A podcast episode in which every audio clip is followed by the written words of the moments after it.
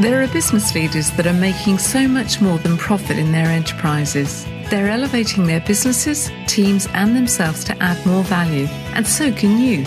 Welcome to the Business Elevation Show with host Chris Cooper. If you are looking for ways to elevate success while contributing to a better world, you'll want to listen for the next hour. Now here's your host, Chris Cooper.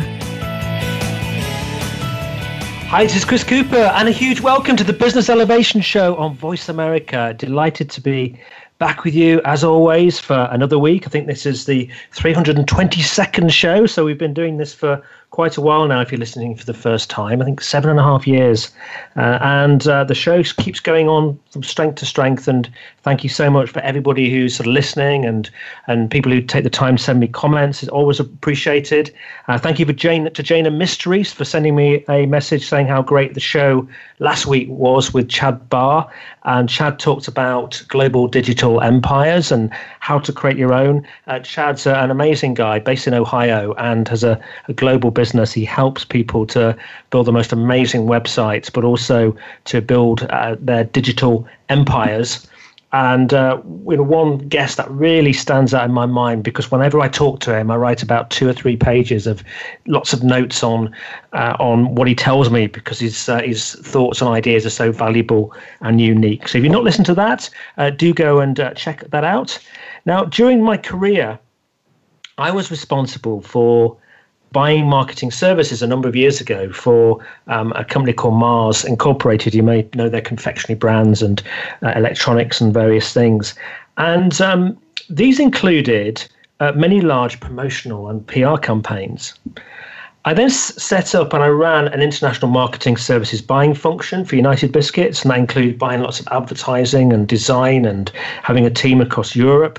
Uh, and I went on to lead the buying of all services for a pub and restaurant chain. I then went into um, having my own procurement consultancy, and I negotiated many deals, once with uh, Manchester United and a sponsorship deal, and um, spent, well, was involved with uh, negotiating millions of pounds of advertising deals and T V production. And I had the privilege to facilitate possibly one hundred creative pitches during that time. And um I moved on from procurement, and now I'm very much involved with, with people development. But I have helped people to succeed in pitching from having that kind of experience. And I'm personally very interested in this whole area of engagement, and how do you engage with clients and help them to buy from you, I think is a really popular topic. And I was um, introduced to uh, Blair, my guest today. Um, Blair Enns is, um, this was introduced to me by David C. Clark, who was a great guest a few weeks ago. So, so David C. Baker, sorry. Um, David was a brilliant um, guest on the show, and, and really, really interesting. If you're uh, wanting to be kind of a thought leader, do go and check that information out in, in the archive. And uh, I just thought it'd be wonderful to have a conversation today about win, winning without pitching. And this um, work that Blair, and the, the book that he wrote on this, it absolutely caused a, a really a revolution amongst creative agencies um, around the world, as they, you know, it was a complete game changer, because we could spend, and agencies could spend, so much time and money investing in pitching processes and filling out um, and creating um, long proposals and giving all their ideas away for free. And I saw that on the other side as a client. Now, uh, Blair launched this revolution, this this book, The Win Without Pitching Manifesto, in two thousand ten. He's doing it again now. So we're going to talk a little bit at the end about Pricing Creativity, which is a guide to profit beyond the billable hours. Um, That um, is distilled. It talks about pricing theory and principles, rules and tips for creative professionals. But everything we talk about today is also really valuable for anybody with a business who sells services. Uh, Pricing Creativity is the first pricing book based on the principles in the book. It's available only at pricing creativity dot com, and the book's available in multiple formats ranging from one hundred dollars to one thousand dollars. So uh, congratulations to Blair for doing that. I think my book sells for about a tenner. Um, so Blair, an absolute pleasure to have you on today. I'm really looking forward to this conversation. Uh, the pleasure is mine, Chris. Thanks for having me on the show. You're, you're very welcome. And, and Blair, you're based over... over in Canada, in, in British Columbia, which is actually a favorite part of the world of mine. Tell us a little bit about how you ended up um, living in Canada, you know, where you originate from, and and also how you ended up supporting Liverpool. In your introduction, you mentioned two things that led me to believe this might be a contentious interview. You mentioned procurement and Manchester United. Well, my wife's a big Liverpool fan. We like Liverpool in our house, so it's not my Good. first team, but I, I do like Liverpool. So, yeah, I was bo- I was born in Canada, so that's how I ended up in Canada. I, I live in a tiny, uh, remote mountain village in rural British Columbia. So if you know Vancouver, I'm a short nine-hour drive from Vancouver. Um, up until recently, a couple of years ago, I shared an office with a grizzly bear biologist and a bat biologist. Wow. So it's a pretty remote place. And the Liverpool story is... Um, I kind of fell in love with, uh, I hated soccer as a kid. I kind of fell in love with the sport watching the two thousand six World Cup. Um, I kind of, I was really impressed by one player, Steven Gerrard. And then shortly after that World Cup, I started to travel to the U K every year, multiple times every year, in fact, and, uh, and, uh, started to watch, uh, started to watch games live and kind of really fell in love with the sport and fell for a player and adopted his team. So I've been a Liverpool supporter ever since. And as as of this live broadcast, Liverpool is top of the league by one point. So, and they haven't won it in twenty-nine years. So here's hoping this is our year. I mean, your team won it two years ago, so it's only fair that my team wins this year, right? Absolutely. We were the biggest shock in football history. It was an incredible story, Leicester City, yeah. five thousand to one odds. I wish I put some money on at the beginning of yeah, the season. You and me both, brother. um, well, I, I'm also kind of intrigued. What, why um, why coming over to the U K if you live somewhere very beautiful in British Columbia? Because it's a, a lovely area. Uh, my business, Win Without Pitching, is a uh, sales training organization for creative professionals. But back when I launched it in two thousand two, it was a solo consultancy practice. So I do a lot of public speaking, especially since my first book, The Win Without Pitching Manifesto, came out in two thousand ten. But even before then, I was doing a lot of public speaking. So I would do speaking as a way of Uh, generating new business. And I was invited over to speak by the Design Business Association, um, an organization I have a very good relationship with in the U K. I was invited to speak in two thousand six or two thousand seven, and I've since spoken to audiences of theirs many, many times, as well as many other audiences in the U K. Excellent. Well, it's certainly got a big uh, sort of creative industry here in here in London, so I can I can understand that. So, I mean, tell us a little bit about why you know, why pitching has been such a, ch- a challenge from your perspective in the creative industry. Yeah, so if, for your listeners who maybe aren't in the creative industry, uh, the the pitch might mean something a little bit different in different industries. And, you know, if you're trying to raise money, it's a si- similar idea, but it's that the dynamics are a little bit different. But in the creative professions, it started with advertising. So it's sometimes referred to as the advertising disease. And on, in continental Europe, it's sometimes referred to as the English disease. So you're at the epicenter of it all. Um, and the pitch is uh, is essentially, it's a formalized buying approach that's used by clients um, to... And it's not the, the responsibility isn't all in the clients. The agencies are addicted to it, where the agencies come in and pitch their ideas for the creative campaign. And the history of it is uh, the real money in the advertising account. If you wanted to win the account, you you would give the creative or the, the campaign ideas away for free because the real money was in the media commissions. Now, the media commissions are, they're not long gone, but the way that the way that agencies earn money now is different. So the pitch isn't as relevant from that point of view. But it's really, I like to say, it's really, it's a lot like a drug deal, I imagine, in that you've got one party has these ideas and the other party has the money. And one, one wants to see the goods before they part with the money.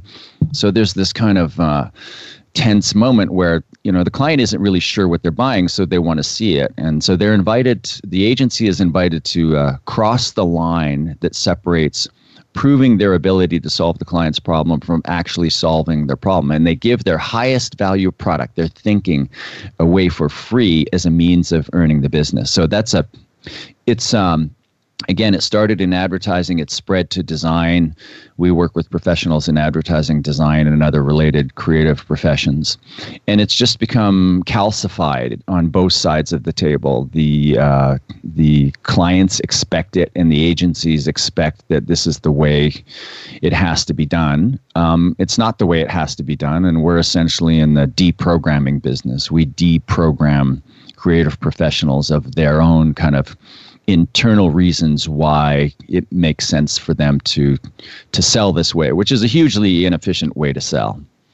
Are you, are you finding are you finding clients now might um, you know be prepared to pay for people to go through these uh, this pitch sort of process and take these ideas, or, or is that, is that yeah. something come across now?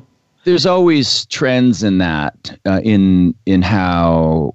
Uh, the dynamics are changing. So for a while there, and even now, some clients are willing to pay for a pitch, but it's still, I'm not a big fan of it. Um, I actually, one of the approaches we teach is if, if you have a, if, if you have a client who's, um, who's got, say, um, talking to five different firms and they have twenty grand, um, whether it's dollars or pounds, they have twenty grand that they're paying each agency to come in and present some ideas. Typically, if you look at the cost side of it, the cost for an agency to to pitch something where they're getting paid twenty grand for it, usually they put around one hundred grand worth of time into it. So it's not even a fair compensation. So one of the approaches I like is if is uh, you ask the client, well, if you're going to pay five different firms twenty grand, why don't you give us the one hundred grand? And and sometimes it's not yeah. twenty, maybe it's ten, whatever the number is. Why don't you give us that money? Why don't you, instead of keeping us at arm's length and asking us to pitch free ideas and free strategy, you know, to essentially take a whole bunch of guesses, why don't you work with us the way we uh, we expect our clients to work with us? And we'll take you to the end of the first phase of the engagement where we'll devise a strategy and the creative concepts and the initial creative campaign. And then at the end of that phase or stage, um, if you we haven't given you what what you're looking for, if you don't feel like this is going to be a meaningful, fruitful, rewarding relationship, then we'll part company at that point and we'll give you your money back. So mm-hmm. that's just one example of trying to derail a, a pitch. I don't think I don't think paying a little bit of money, underpaying multiple firms to come in and do a whole bunch of guesswork, gets anybody any closer to A, better quality advertising and a better relationship, and B, um, a more fruitful, lucrative relationship for the agency. Yeah, that's interesting. Apologies if you hear any little sounds in the background. I've been uh, not not not um, drawn by a grizzly bear, but a big labradoodle. So I'm not quite sure how he managed to get through two doors, but he's um, he's joined me, so he's uh, making a little noise in the background. So I shall get rid of him uh, nicely in the commercial break. But um, uh, it's not me making those sort of slathering noises. Um, so I think I've. Absolutely. It's interesting, isn't it, in kind of life how we kind of get into these patterns of behaviour, and, and pitching's pitching's one of those. And obviously I've, I've experienced a lot of lot of those as a sort of client. And I'm just interested now how, you know, the book that you wrote, I know it was really kind of disrupted the industry. Um, how did it do that? Yeah, how how did it disrupt the industry? I'm not sure. I mean, the book's been out for eight years and um, sales Uh, on an annual basis, keep going up by an actually an incredible. Like sales were up eighty, eighty-seven percent last year and seventy-four percent the year before. So it just it's really, it was a bit of a niche book that kind of found its audience and sold steadily for the first few years, and then after about four years, sales just kind of doubled or almost doubled every year, to the point where. Um, It's just kind of sweeping like wildfire through the professions, and I think it was a. I think it was a voice that hadn't previously been heard. There's always been consternation over and hand-wringing over kind of the pitch on the agency side, over the fact that um, creative professionals feel devalued, underappreciated when they're when they're um, asked to sell their services this way. And there's been a lot of discussion about how we should get rid of free pitching, but the discussion has always been, why don't we, how can we as an industry essentially abolish it? How can we dictate to the client how our services should be bought and sold. And of course, the solution isn't to change the industry. I came along and said, "It's forget about the industry. It's you. Change. It's it's you. It's always been you. It, it's the things that you are doing." And and I think I was the first one to say, you know, you really can win without pitching. I think others out there have given the idea lip service before, um, but nobody had really stood up and said, yeah, you can walk away from uh, free pitching and your and the business results will be better, not worse. So I think I was the the first one to stand up with conviction and to say that this can be done. And t- and to this day, I would say there are a lot of people who've read the book or have been exposed to my messages and have and have thought, yeah, nice nice theory, but it can't really be done in my business. Mm, but I, I certainly know myself from having been on the other side of the pitch that, you know, those agencies who are able to build a special relationship with the client behind the scenes, uh, you know, probably stand a, a slightly better better chance of success, um, because it is a you know, it's not it's about ideas, but it's also about um, how well you gel. Um, I think. Yeah, it's about the the chemistry, the rapport, the trust. But I don't think those things are as valued valued as deeply as expertise. I think at the end of the day, if you want to be able to disrupt a competitive pitch, um, you need to be seen as meaningfully different. So the approach that we teach in our training program, you're constantly um, uh, the agency. We ask we ask the agency, the creative professional, to push back on a flawed selection process, to challenge the client's ideas of what the problem is and what their solution might be.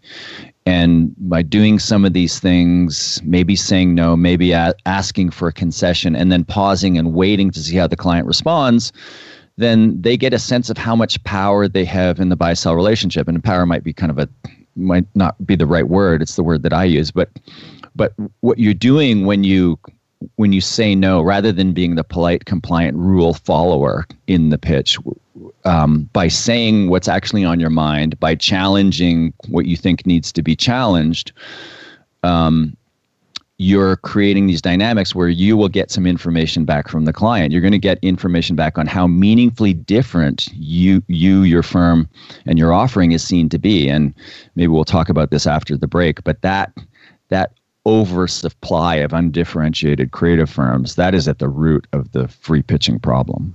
Yeah, so so people think, well, who who could do this? There's so many firms out there, so let's get five in and see what they have to say. And then we'll, uh, yeah. we'll make a decision based upon that, create a brief and make a decision based on that. Well, let's go to commercial break. And I know there's um, twelve proclamations in the book, and we haven't got time to cover all of those. People need to need to go and buy the book. But um, let's talk about a few of those, the, the really kind of, you know, a few of the key ones that can help people get their heads around this and and appreciate that actually there's more to it than just uh, a nice idea. So we're back again in just a couple of minutes. Do just hang on and join us shortly.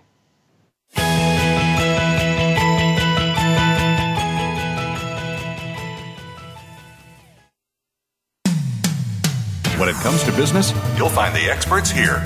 Voice America Business Network. Would you like to work personally with the host of this show to help realize your potential? Chris Cooper supports business leaders and high-potential individuals to achieve greater success in their businesses and careers. Support includes the opportunity to join a high-return group mentoring and mastermind program called the Achiever Program, one-to-one mentoring and coaching, facilitated leader development workshops and speeches. Email info at be more achieve more dot com to arrange a free, no-obligation consultation to see how Chris and his team can help you. We hear it and read about it every day in the news. America is heading over a fiscal cliff. Home prices are still receding and unemployment growing. How can you preserve and increase your wealth in this kind of economy? Tune in to Turning Hard Times into Good Times with host Jay Taylor. Jay will explain the decline of our monetary system and the economy and will give you winning investment ideas and the tools to protect and increase your wealth. Turning Hard Times into Good Times with Jay Taylor can be heard Tuesdays at three p.m. Eastern Time, twelve noon Pacific Time on the Voice America Business Channel. If you hear a dog barking or an angel singing, then you know that you are listening to Waking Up in America. Heard every Wednesday at three Pacific Time, Valerie Kirkard and all of her friends will bring you powerful and humorous discussions that raise thoughts and give you insight on how to live your life to its fullest potential. Adventure is always a must on Waking Up in America with Valerie Kirkard, every Wednesday at three Pacific. When it comes to business, you'll find the experts here. Voice America Business Network.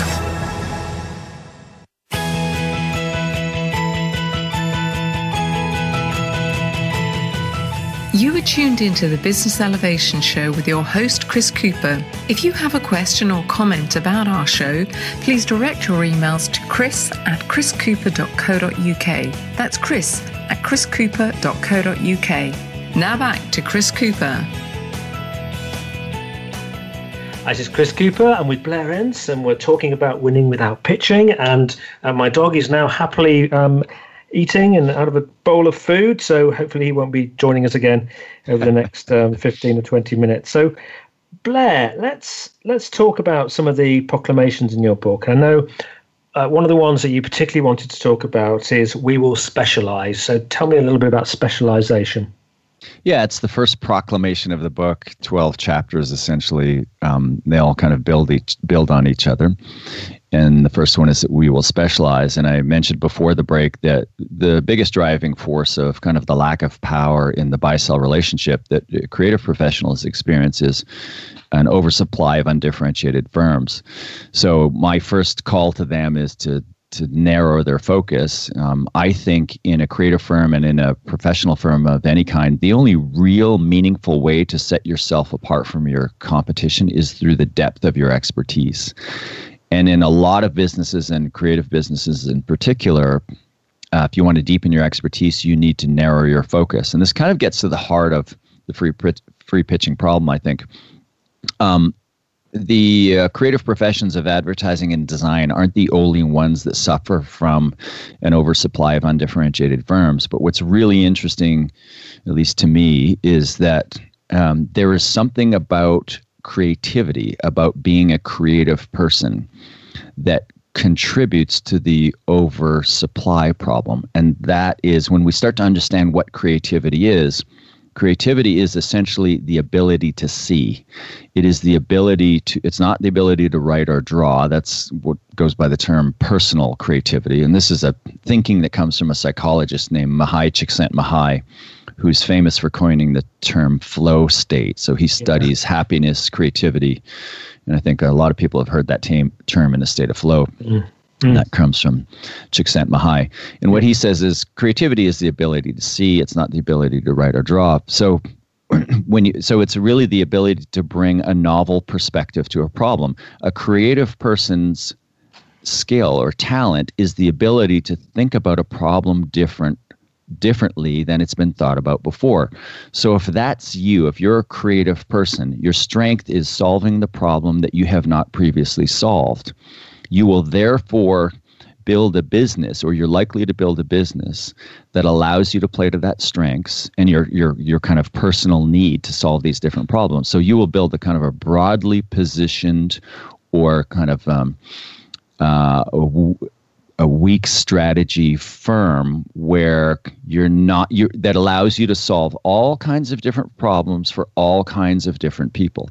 But even though that's what you, the creative person, want personally, your business, like any other business, benefits from focus. And my colleague and uh, podcast co-host David C. Baker, who you mentioned, he's been on your show before.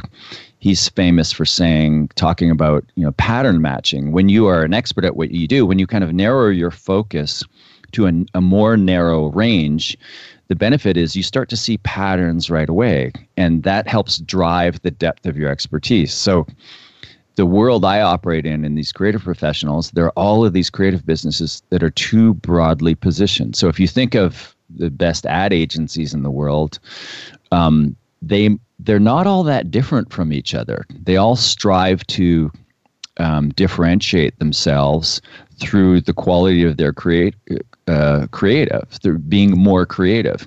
And nobody can ever own that position over the long term. It's a function of the different people that come and go. There's always a hot shop, and then that hot shop wanes at some point.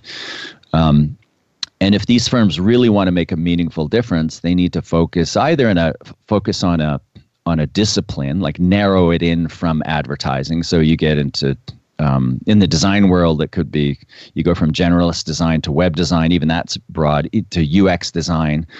So the first variable is discipline, and the second one is market. Who do you do it for? Do you do it for everybody, or do you just do it for B two B or B two B technology brands? Or um, I was talking to a small firm the other day that does um, uh, digital advertising for gaming businesses, casinos, et cetera, et cetera. That's fairly niche. Now, something that niche doesn't scale to large agencies. So as you get to really large global agencies, What, how you specialize becomes a little bit different. But that is the first proclamation. We will specialize, and we will we will endeavor to essentially fight our own desire to build a business that allows us to do everything for everybody. And we will, the metaphor I like to use is you're standing in, in a room full of do- doors, and being a highly curious, creative problem solver, you want to structure a business that allows you to walk through every door. And I'm standing over your shoulder saying, no, you need to pick a door and walk through it. Yeah. And never look back. Yeah. Yeah. And it's, it, it requires a, a certain amount of bravery, doesn't it, to make that transition. Um, yeah. But that, that's, you enjoy variety. It's, again, it speaks to the source of the power in the buy-sell relationship. So I'll ask an audience full of creative professionals who, in the in the typical buy-sell cycle, who has the power, you or the client? And everybody will say, well, it's usually the client. And then I'll ask, uh, what's the source of the client's power? And they'll say, the client's checkbook or their money. And that's always the first answer. It's not the right answer. The answer is oversupply, the the availability of substitutes. If the client looks at you and sees themselves as having four or five alternatives to hiring you, or forty-five or forty-five hundred, then they have all the power in the buy-sell relationship. So you you regain power by eliminating the availability or reducing the availability of substitutes. And that's what positioning or fundamental business strategy endeavors to do, is to set yourself apart, set your business apart from these other firms in a meaningful way. And again, the only real meaningful way to do that in a creative firm, I believe, is through the deepening of your expertise. And you do that through narrowing your focus or specializing. Right. So the next proclamation was to replace presentations with conversations, and I'm kind of interested, you know, how you how you go about uh, go about doing that, and uh, and you know, avoiding being in, regularly involved with beauty parades. But I'm guessing your first yeah. your first answer probably partly explained that by niching down, not having many substitutes.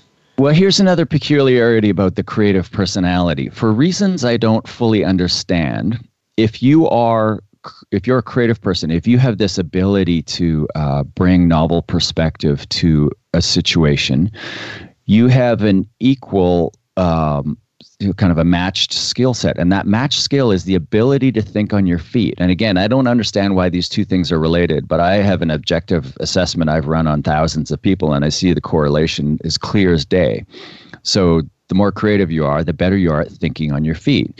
So as I say in the second proclamation of the Win Without Pitching Manifesto, um, there's a dirty little secret in the creative professions. The dirty little secret, secret is we are hooked on the presentation. We're addicted to that moment when we're standing up in front of the client and we have the work. If it's like a if it's a creative campaign, it might be mounted on a board in the old days, and now it's on a keynote or a PowerPoint presentation.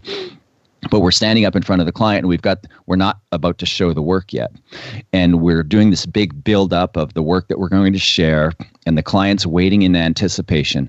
And it's in that moment where we're building up to the big reveal. So my, my palms are sweating right now. I've been miming this for eighteen years, and I did it for a dozen years before that. Um, and I, my palms still get sweaty when I talk about this, when I'm imagining myself in that situation. And you mm-hmm. talk about a flow state. That's when we are in that flow state. People who love thinking on their feet, who are very good at thinking on their feet, they love being in that moment in the room when they're about to present the work, and they don't know what's going to happen next. Either I'm going to I'm going to turn this board around. I'm going to show you the work that we've come up with for your account. And I'm going to get this adulation where people say, oh, you're a genius, Blair. You're, this is fantastic. We love it. or it's crickets. I'm going to hear silence, this uncomfortable silence. And that standing at the precipice in that moment of not not knowing, creative people are addicted to that moment. They love presenting so much that they're willing to do it for free in the pitch. And until, I, what I say to my audience is, until you acknowledge that you are addicted to this moment, that the presentation usually doesn't need to exist and it exists only for your personal reason and that you need to overcome this addiction, until you recognize that, you will never be free of the pitch. We are addicted to presenting, and a big part of what we do in our training program is just try to break down the presentations and and not create a condition, not create a scenario where we're manufacturing a reason for a presentation when we really just should be having a conversation. Yeah, I think that's a very good point. I think we, we used to find sort of, I suppose, the frustration sometimes in the pitch process was um, having you know, the leaders of these businesses who were addicted to the presentation come and, you know, wow us. And on one occasion, I even remember somebody's PowerPoint breaking down, so we decided to get on the table and uh, and perform in front of us. And uh, people would get people would get very excited in those sorts of processes, and there'd be lots of energy and there'd be lots of ego flying around. And um, and then uh, when they you make your selection, if you hadn't worked with them before, uh, the next thing is the account team turn up and they're completely different. So it used to be these yeah. uh, flamboyant people at the helm, you know, and then, uh, you know, we would want to be quite clear to also meet the account team before making a decision. And they're quite different. It's like the cotton candy rush is over. Yes. Yeah. Yeah. Yeah. Yeah. That, But I yeah, but I really I get I get, I get that thing. So you got to break you got to break that down, and because uh, I think you're right, you do kind of attract, don't you? You know what you enjoy doing. Often you would yeah, and by the way you're being. And as you pointed out, you know, clients are. We've set the conditions where clients are used to this now. Now, if you come in and you try not to present, then you try to do something other than present. You you do have to kind of break some calcified. You know, buying processes too, or challenge them. But I, I think sometimes it's, if you know, in a world where it's, it's, it's, it's difficult to be seen as better. Sometimes you try to just be seen as different. So I, I'm in favor of an approach of a selling approach that's just different from what everybody else is doing. I think, you know, if you follow the best of the best of bad practices are still bad practices. You know, and back to the, you know, the. the the uh, pre- presenting versus conversing, I'm repeatedly making the point to my audience that you people are horrible at conversationalists. And they might laugh and go, yeah, okay, you're probably right. But they don't really believe it um, until I prove it. And I can prove it through some exercises. But I say, just think of how this works. Just think of, there's very little two-way conversation in our relationships with clients. So what happens is, the client decides they need to hire a new ad agency. They, they decide amongst themselves. And then amongst themselves, they will select four or five agencies or maybe a dozen agencies to uh, to go through the first step. And they'll lob a, a, an, an R F P, a request for proposal, to a dozen agencies. And they tell those agencies, "You, we can't." They keep them at arm's length and say, you're not really allowed to talk to us. So the agencies get the brief in the form of this R F P, and then they talk amongst themselves, and they come up with their response to the brief, and then they lob it back over to the client. And then the client, without you know, having further conversations with the agency, they decide amongst themselves, okay, well, these these five look like they might be a really good fit. So they they create a new brief and they lob the new brief over to five firms, and still the firms aren't allowed to ask very many questions. And these five firms take the brief, and then they come in and they they present their uh, response to the second brief. And the client sits there with their arms crossed, and they nod and they say, this is great. Thank you. We'll get back to you. And the agency goes away and the client huddles again. I'm sure you recognize this process, Chris, right? And then, then they, they choose an agency and they say to the final agency, okay, you're, you're the winner. Now here's the real brief. And so all of our communication in this client agency relationship in the creative world, all of our communication is one way at a time.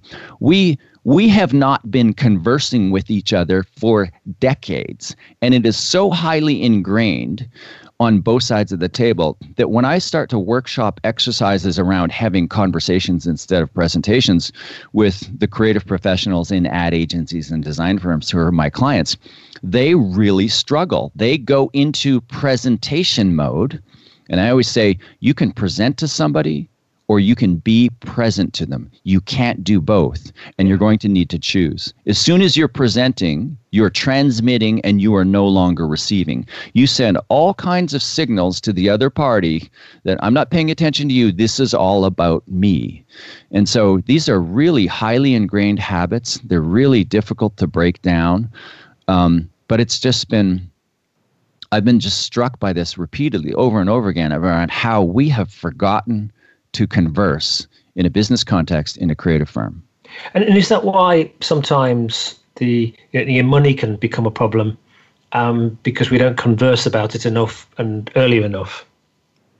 Yeah, so the last four proclamations in the book are the procl- are the money proclamations, and um, we don't we don't talk about money. So, you know, I'll do a survey and even ask the listeners, like, how many of you are are you uh, do you find money conversations stressful? And the majority of people will admit that, yeah, I find money conversations stressful. And then I'll ask them, well, what do you, what's the source of stress? Like, when you think about the stress in your life, what is the source of most of your stress? And the answer is, stress is caused by the things that you don't do. So the reason we find money conversations difficult is because we're not having them. Yes. So one of my rules is you talk money early and often. You talk money early and often. And uh, my uh, I have this win without pitching rule of money, and that is those who don't talk about it don't make it. And when you get into smaller firms, I know your experiences with the dealing with the larger agencies, but when you get into the smaller firms where the the principal is the The principal owner is the creative person and the salesperson. That person finds it really difficult to have money conversations because they see themselves as a creator first, or maybe an artist first.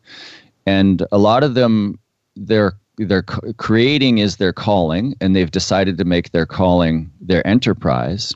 And they really struggle with standing up in front of a client and asking for the money that they feel or they that they need to get to be able to provide the service they're providing. And any rejection on that front is seen as a personal rejection.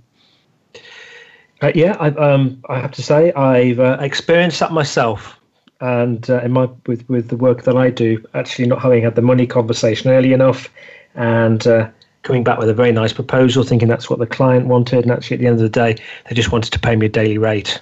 And um, uh, yeah, or, you or know, you wasted a big... whole lot of effort, you know, really putting packaging up proposals and options to them when actually uh, it wasn't how they wanted to buy. It was my own fault. Yes, yes, and then they flip to the last page of your proposal, look at the price, and say, "We don't have ten thousand pounds, or we don't have a hundred thousand pounds." Yeah, yeah, exactly. Yeah, yeah. We we pay our other other people in your sort of category this, this, and this. And so yeah, I I um went through that only um, beginning of last year, and uh, was reminded of the importance of it. So it's uh, it comes close to home. Well, we're going to go to commercial break again now, and uh, we'll just have a uh, just finish off on um, Win Without Pitching. I know there's lots more Um, good pointers from Blair in his book, and, and we'll have a little chat about pricing creativity as well, because I know that's a, another book that's also starting to have a real impact on uh, on this industry. So it'd be good to, to chat about pricing, because it's linked into what we've just been talking about around money, um, and can be quite a, a sort of a, an issue that we we duck and dive around. So I'm looking forward to getting your your viewpoints on that in a moment. So we're back again in just a couple of minutes.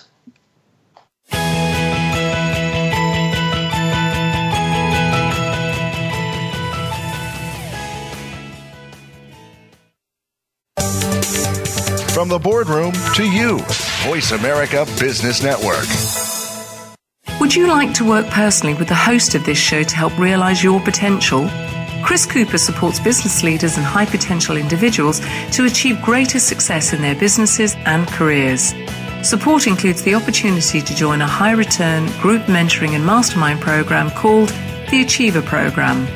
One-to-one mentoring and coaching, facilitated leader development workshops and speeches. Email info at be more achieve more dot com to arrange a free, no obligation consultation to see how Chris and his team can help you.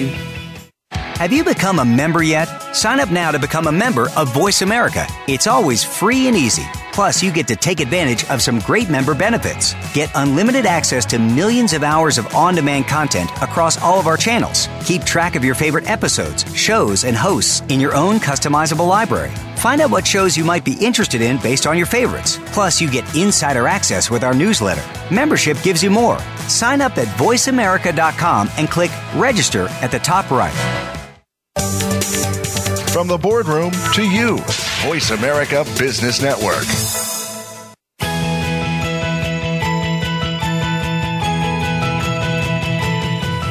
You are tuned into the Business Elevation Show with your host, Chris Cooper. If you have a question or comment about our show, please direct your emails to chris at chris cooper dot co dot uk.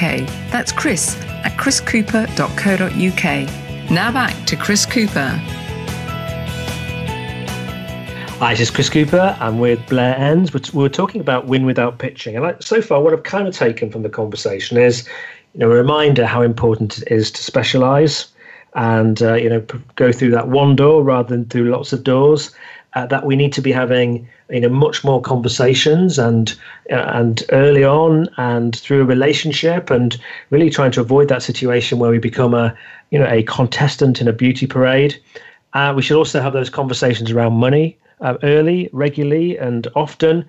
And um, I'm kind of also um, interested just to, you know, to just to explore, you know, understand as well, you know, what should we be charging? Because uh, sometimes we can be charging too little, sometimes we can be charging too much. So, you know, how, where does that fit into this equation, Blair?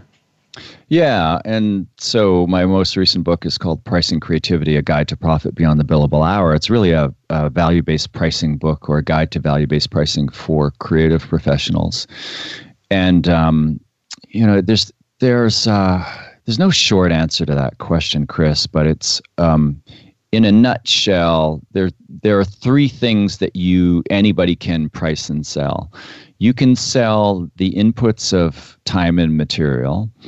You can price and sell time and material, and that's probably the standard, not probably, that is by far the most common pricing method used among creative firms and most professional firms as well.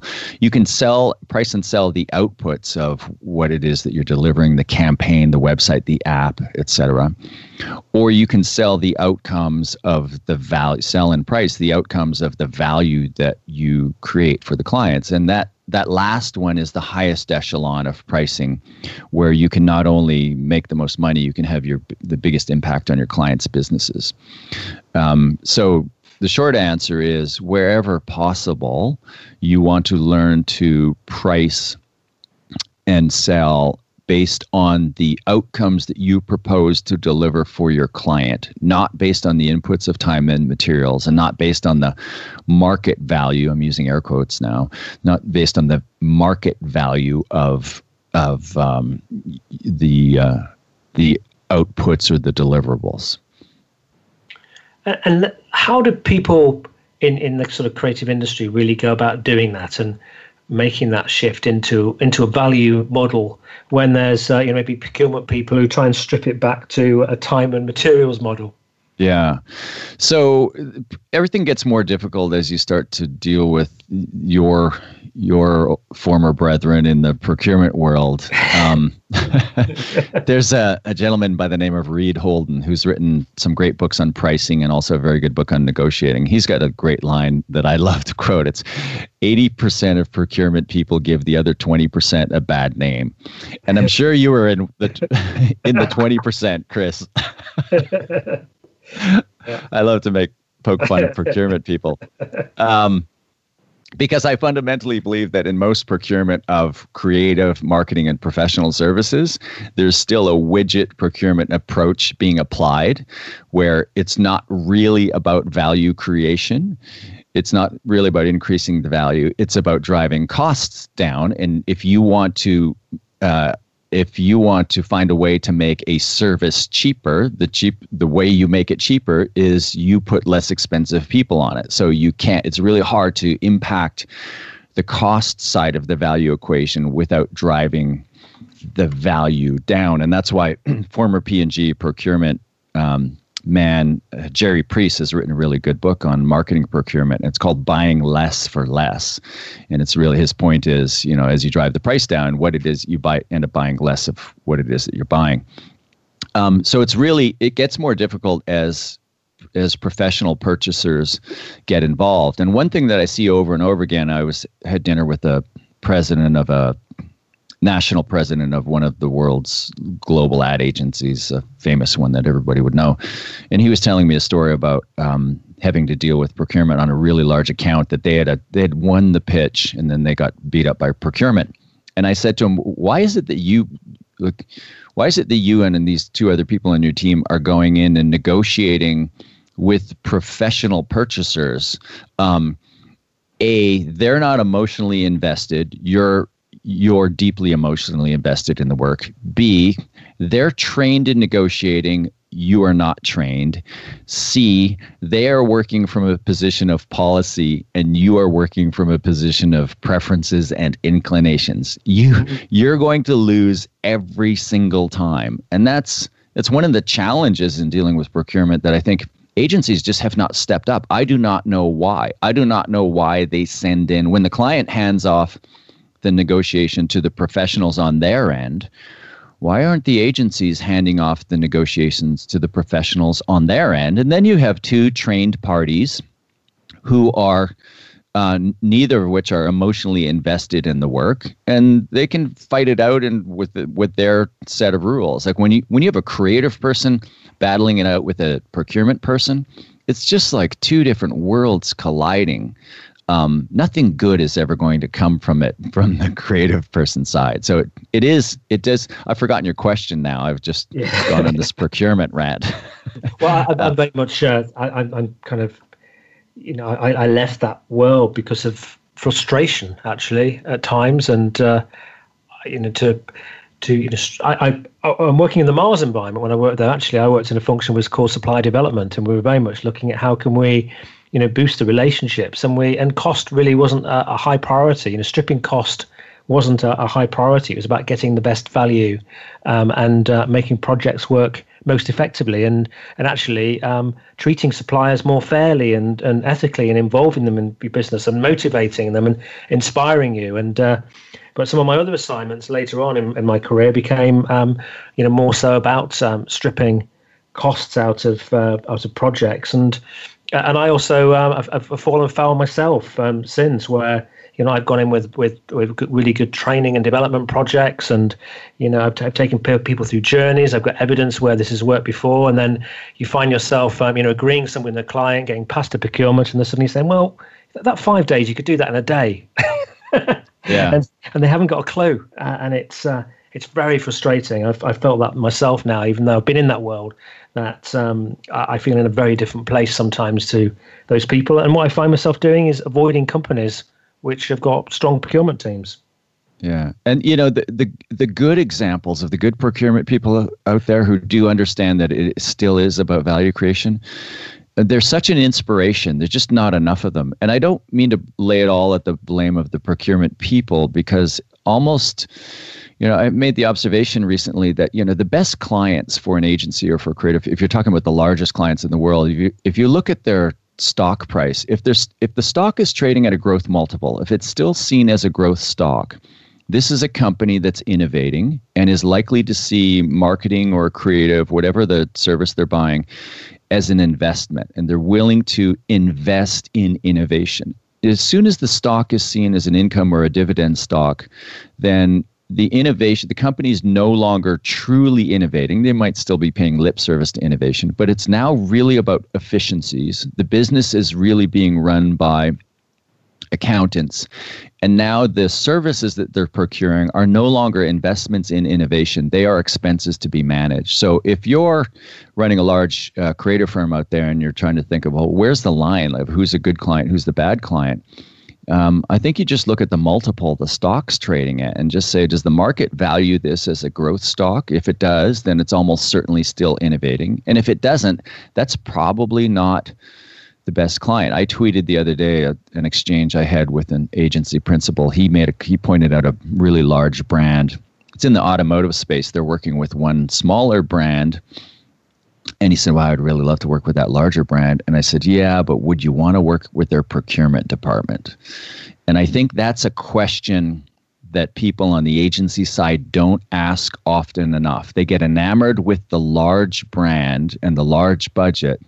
But often those large brands, those large budgets, if they're not innovating and the market doesn't, you know, through the stock price and specifically the multiple of earnings, doesn't see that they're innovating, then they're probably not, even though the budget size is there, you're going to get beat up. They're going to see what you do as an expense to be managed rather than an, an investment to be made.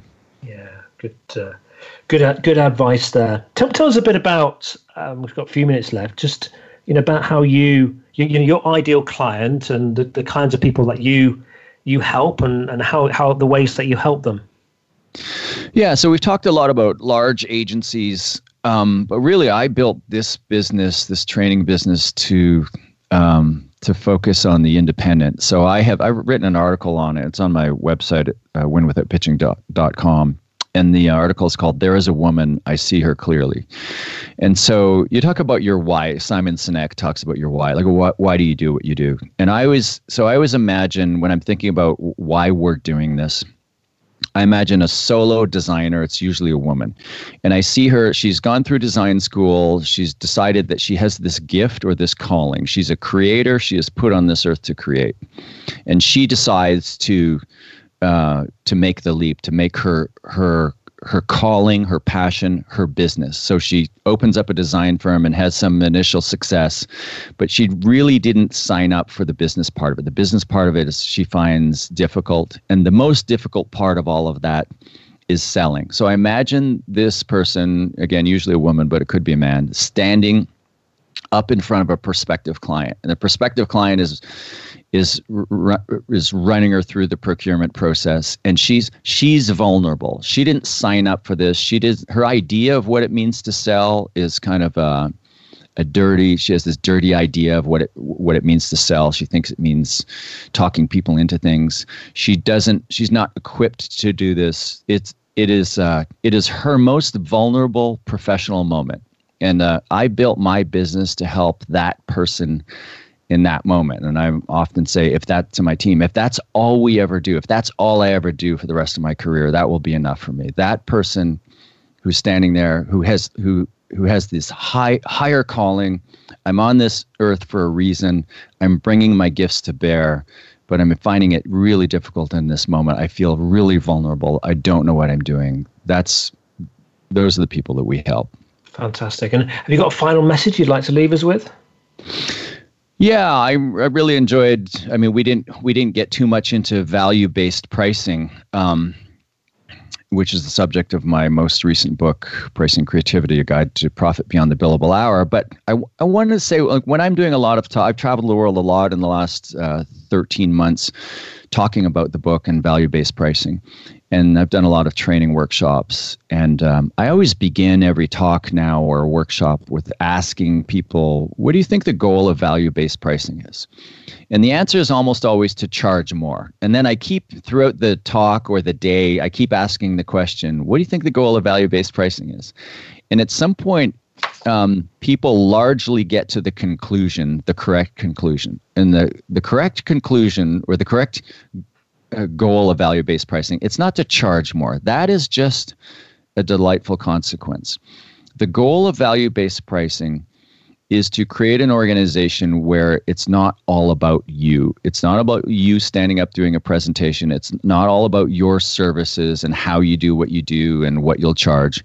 The goal of value-based pricing is to create an organization that is intently focused on extraordinary value creation for the client.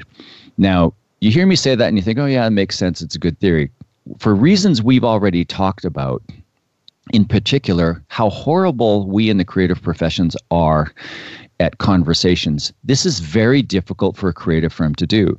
They they very quickly go into presentation mode. The presentation is always about them. So I teach, you know, in the whole banner of value-based pricing, the most important thing where value-based pricing theory goes to die is the value conversation. The value conversation is where the seller focuses on the client the customer and asks, what is it that you want?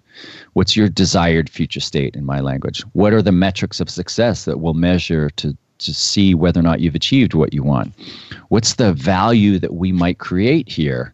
And then finally, if I could help you create this value, what would you pay for that? That's a simple four-step framework. It's universal across anybody who wants to sell value, and creative people have a hard time doing it because it requires you have a real conversation where you're focused on the client, and the entire success of it is rooted in the idea that you have to let go of solutions. You go into that conversation not thinking about you, what might you might do, what you usually charge. It's really about putting the client first. That's the goal of value-based pricing. It's easy to understand, but it's really hard to do, especially in a culture of presenting, because in that culture, it's always all about you. Fantastic. Blair, it's been an absolute pleasure.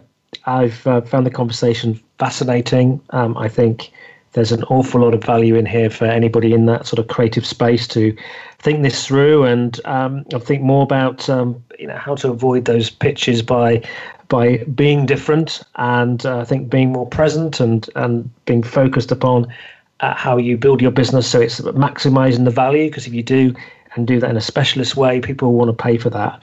Um, so I recommend to people do check um, Win Without Pitching Out and Pricing Creativity.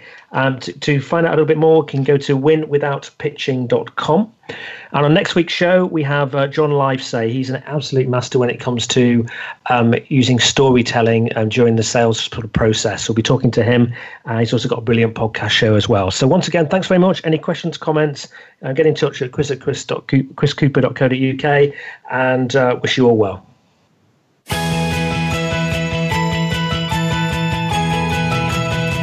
We thank you for listening to the Business Elevation Show. Please join your host, Chris Cooper, again next Friday at eight a.m. U S Pacific Time on the Voice America Business Channel. Be more, achieve more.